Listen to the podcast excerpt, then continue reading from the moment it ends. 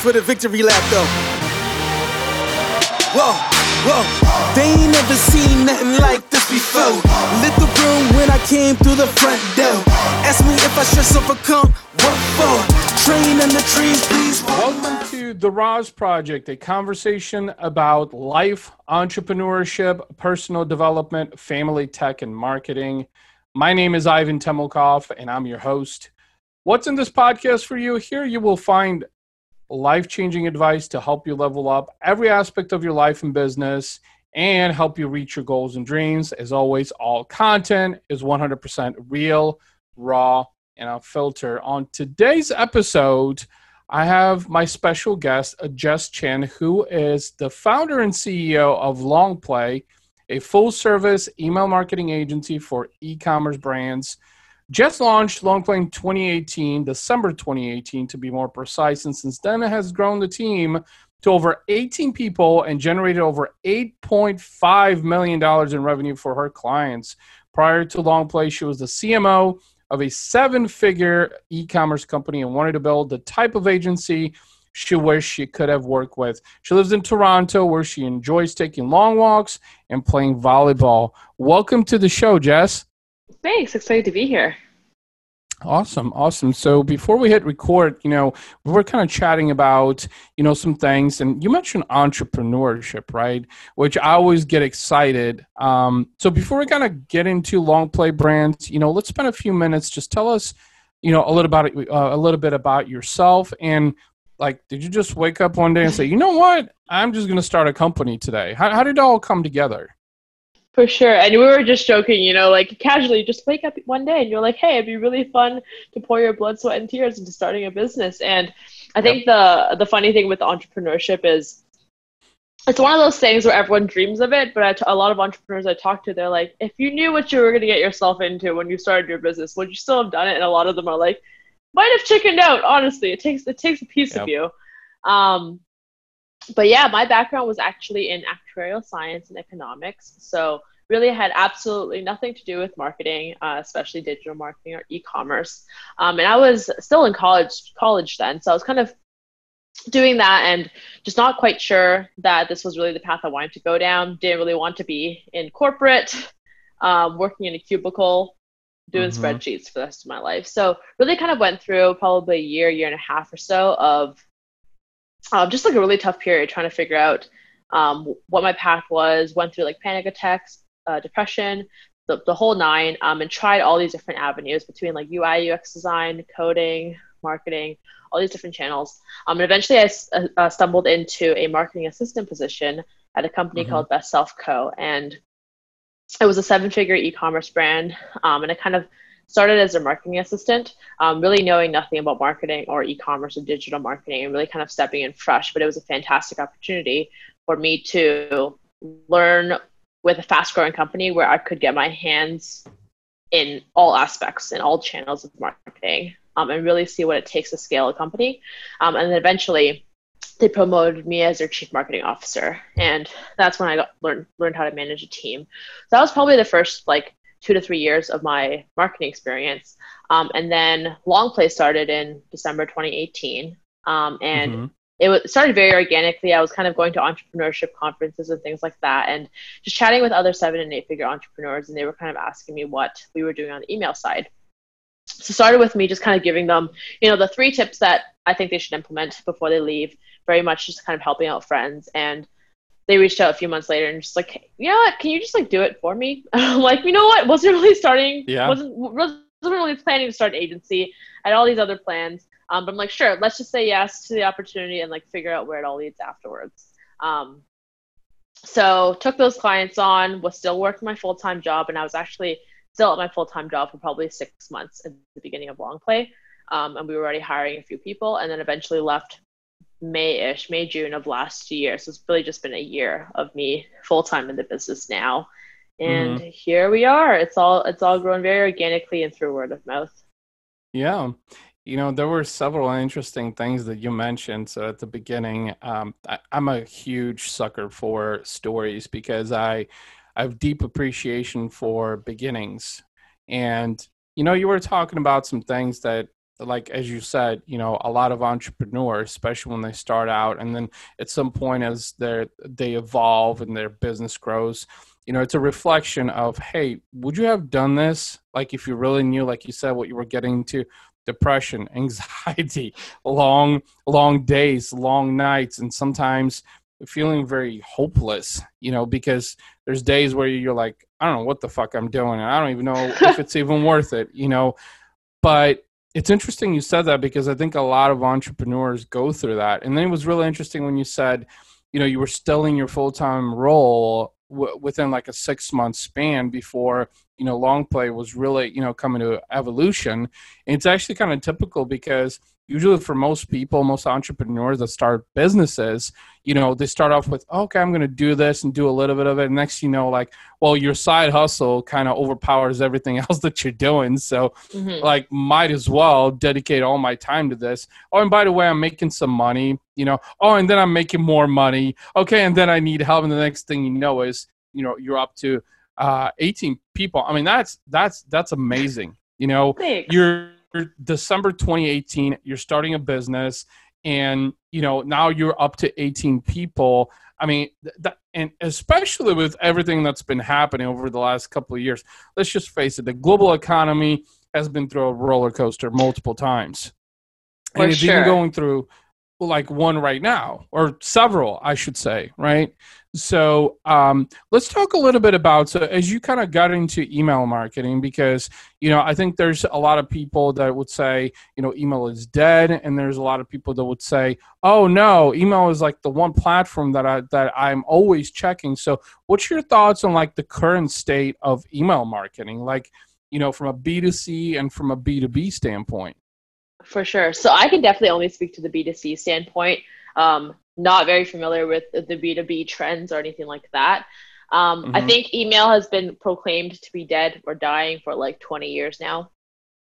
And there's this Ryan Holiday book called Perennial Seller. And in it, he references a specific, I guess, framework. And the idea is just, hey, to predict how long something will probably last in the future, see how long it's already been in existence for. So instead of thinking something like TikTok is probably going to be around in 30 years, it's only been around for, what, 1 or 2 years? So the longevity on that, in terms of placing bets, should be lower than email, which has been around for decades at this point. So that's kind of how I approach it, where, hey, let's put more money and bet on the platforms and the channels and the people who have been succeeding and been around and been able to last all these different years. And email is one of those platforms. Now Facebook and Instagram is becoming one of those platforms. And I'm more interested in the ones that have been around for a while and figuring out how to master them rather than jumping on the next new trend all the time. And it just gets exhausting trying to master Snapchat, and then Snapchat is dying, mastering Pinterest, and then Pinterest is dying, and then TikTok, and there's always going to be that new platform. So let's look in the past instead of trying to always kind of stay up to date with events. Interesting. So I think one thing that I heard you say is this is that, you know, the traditional email, right, is still around, but I think we're seeing a shift where, you know, email and that kind of, you know, written communication has really shifted more to, I guess, call it social email, like Facebook and right. Yeah. And I think email itself, I'm also seeing consumers are shifting towards seeing email as a platform to communicate with brands. Whereas I think in the past, it really was a very personal, like literally it was electronic mail. So it's where you emailed your friends, but like no one emails their friends really anymore. Email is really where people expect to hear from the brands that they follow, to get discounts, to see product releases, to get content, all that kind of stuff. So I do think email as a channel is shifting, but I do have faith that it's going to be around for a while solely because it's been around for a while and it's going to kind of stick around. Yeah. No, I think, you know, a couple of things on email. And the reason I asked that question is just that, you know, you brought up TikTok, right? And that's kind of more on the social front where, you know, while I lived through the days of MySpace, and of course I lived through the days of AOL. And you know, when you were talking about in the early days, I remember, I think it was circa high school, like getting so fucking excited about popping my AOL CD and dial-up internet and hearing that annoying fucking dial-up sound. And like, oh, I'm going to email my friends. I'm going to send an email. Like this is the greatest thing ever, right? Now it's just like, you know, and I think that's what you were trying to point out is just that I think the purpose of email has shifted to where, you know, short form communication, which I guess could still be classified as email, has shifted more to social. And then the traditional email, like, you know, Gmail or Outlook, you know, are used more for ways of, like you said, brands to communicate to consumers for like, oh, hey, you know, Macy's is having a sale or something. So, you know, you're getting an email and you get all excited because there's a coupon for 20% off or something, right? Including the email. So, and I think a lot of that, I mean, is that kind of what you were saying, is that email has kind of shifted based on, I guess, the changing consumer mindset? Yeah, I think just overall email has shifted from being a friend and personal channel to really a work and branded e-commerce kind of channel. Mm-hmm. So, you know, one of the things that you mentioned, you know, with Longplay, that you focus on, you know, your full service email marketing agency, and you also work with, you know, a lot of e-commerce brands, right? So you're doing a lot of B2C, right, for a lot of these bigger brands, correct? Yeah. So we only do B2C, and we mainly work with e-commerce brands kind of in health, wellness, lifestyle, apparel, jewelry, that kind of space. Mm-hmm. And yeah, we take care of all their email marketing. So copywriting, strategy, design, implementation, literally taking that entire channel off their plate. Okay. Well, let's talk a little bit in depth more about email, you know, since it's on the B2C side, right? As you're communicating to the consumers across different industries, right? What are some things that you're seeing? I mean, let's face it, what email marketing was 5 years ago is nothing like today, right? I think I remember like guys like Gary Vaynerchuk, you know, talking about, yeah, I used to have like 40% open rates or something like 15 years ago. And like, now I'm looking if I get 4%. So like, why is that? I mean, what's your thoughts on like kind of the, is it because of the attention span that we're bidding against with consumers? Because let's face it, the marketplace is so congested that everybody's bidding for your attention every day, right? I mean, what's your thoughts on that? So, I mean, I think the 40 to 4% is probably pretty dramatic. We still expect, you know, kind of the 15 to 20% open rates for very big lists, like a 1,000,000 person kind of lists. And we still get 20 to 40% open rates on some of our clients as well. And that's still targeting pretty significant sizes. So I think especially with consumer attention, it really speaks to the relationship that you have with your customers, how you're acquiring that list, and what kind of communications you're sending them. Then it just kind of goes back to fundamental marketing principles. You know, if I'm talking to a brand and they're saying like, hey, I'm getting 4% open rates, my concern is less around, hey, maybe email isn't your channel, maybe it's really competitive, and it shifts more to the line of questioning is around, how did you acquire that list? What are you sending to them? Basically, why are people not interested in you? Because email is still a proven channel and it's still generating revenue. We're still seriously opening emails. So if you're really struggling to generate revenue from an email standpoint, I think the question is more around your brand and your relationship with customers versus the channel itself. Mm-hmm. No, that's a really good point. And I'm glad that you shared that because, you know, first of all, even though email is still around, you did point out the fact that it might not be the right channel. Let's face it, it just really depends on if you're a really young brand and you're trying to attract a really young audience, chances are they might not be on email. They might be all over social media. If it's more like, you know, I guess millennials or maybe even baby boomers, like the older generation, right? Then they might more gravitate towards email because guess what? They still check email in that way. I mean, I'm thinking of like my parents that, you know, use Outlook, I think, or Hotmail or whatever it is. I do think it's worth considering that there's audience that opens emails, so like the baby boomers and seniors, but they're not apt to buy things online. So they might not necessarily be your ideal customer because they're interacting with the channel, but not in the way you want them to. And we're actually seeing young people more apt to buy through email. So we have clients whose audiences are more kind of in the 15 to 25 range, and email's a fantastic channel for them. Even though you would expect 15-year-olds are probably not very active through email, they're used to interacting with brands through that particular channel, and that's where they get all of those updates and communication because social media becomes kind of more of their personal channel for them. Mm-hmm. Yeah, that's really good. I actually wanted to ask you another question because I think you can share a lot about this. It's kind of a two-part question. And the first part is, what are some of the biggest mistakes that you see companies make when it comes to email marketing? And then the flip side of that is, what are some things that they're not doing that you really should be doing in email marketing? Yeah, great question. So honestly, those two questions are very much overlapped. The biggest mistake that we see brands doing is not sending email or not using it as a channel. Mm-hmm. So a lot of people either they're starting their brand and they're focusing on social media and their website and all these different channels, but they're not even growing their email list to begin with. Mm-hmm. And that's one of those things that I would definitely recommend as you're launching your brand. Just make sure you're collecting that email list. Even if you do something with it a little bit further on in the process, at least collect those people, because it's one of the only channels that you really have direct access to your customers. Facebook, social media, things like that, you're still kind of speaking to masses, whereas email, you can send something specifically to one person. Right. So really the biggest mistake is not doing email marketing at all.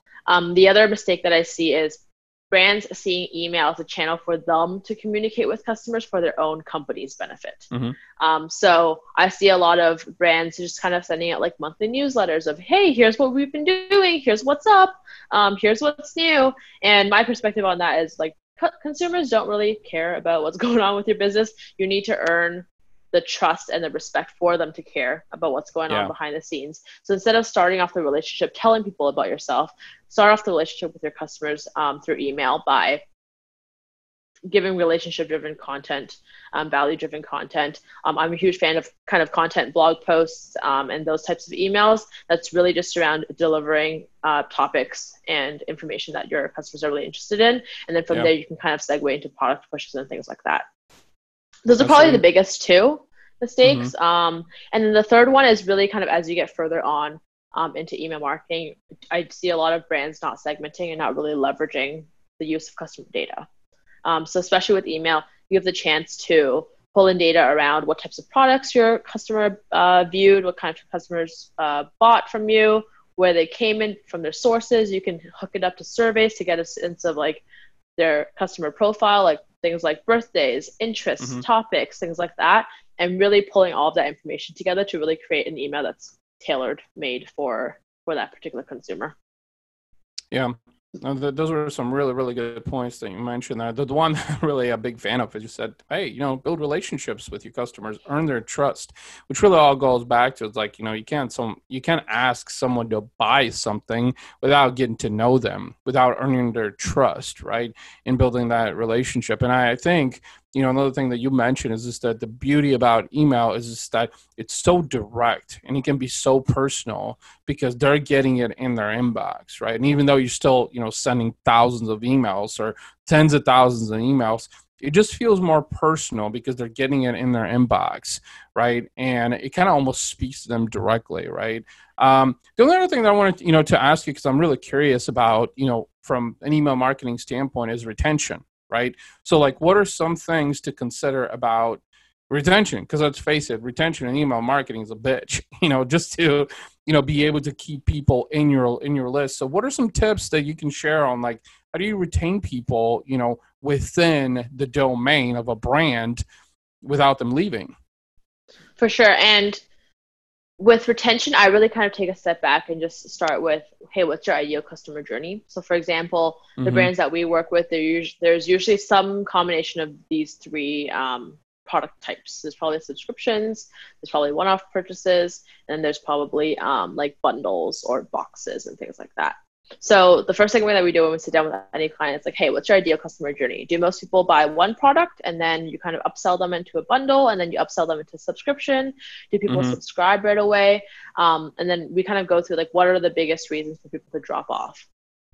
So again, with email retention, it's the same as just retaining customers overall. So it's really understanding why are people dropping off in the first place and what's that next step that you want them to take? Because without those two answers, we can't really move forward in terms of like what content should we send them.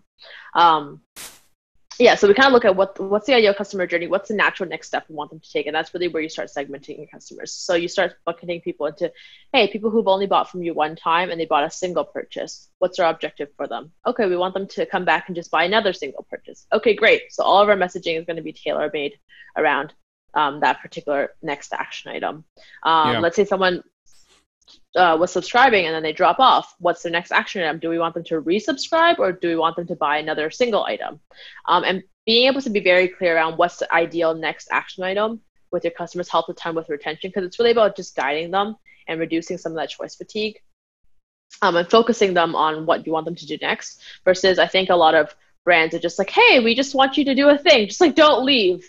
We don't really know what we want you to do if you stay. Right, just don't leave us. And then the customer's like, I don't really know what you want. You're kind of throwing offers at me from all these different angles. And now I'm confused. So I'm just going to go because I don't really know what you want from me. So again, with any relationship, it's like, hey, we want to deepen our relationship. What do we want next? And the way I always see email and our strategy is really about, how do we help you build relationships at scale with your customers?